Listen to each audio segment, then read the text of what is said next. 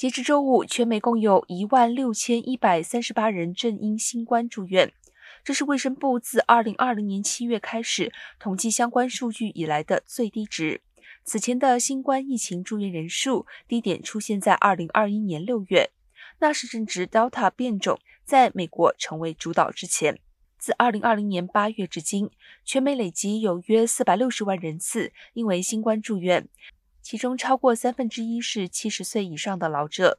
另外，新冠导致的医疗资源紧张情况也得到了缓解。目前，全美只有百分之二的医院床位用于新冠患者。不过，另一方面，专家指出，全美许多医院人手短缺的问题仍然没有得到缓解。很多常规的病人因为疫情导致推迟检查治疗，导致其健康状况进一步恶化。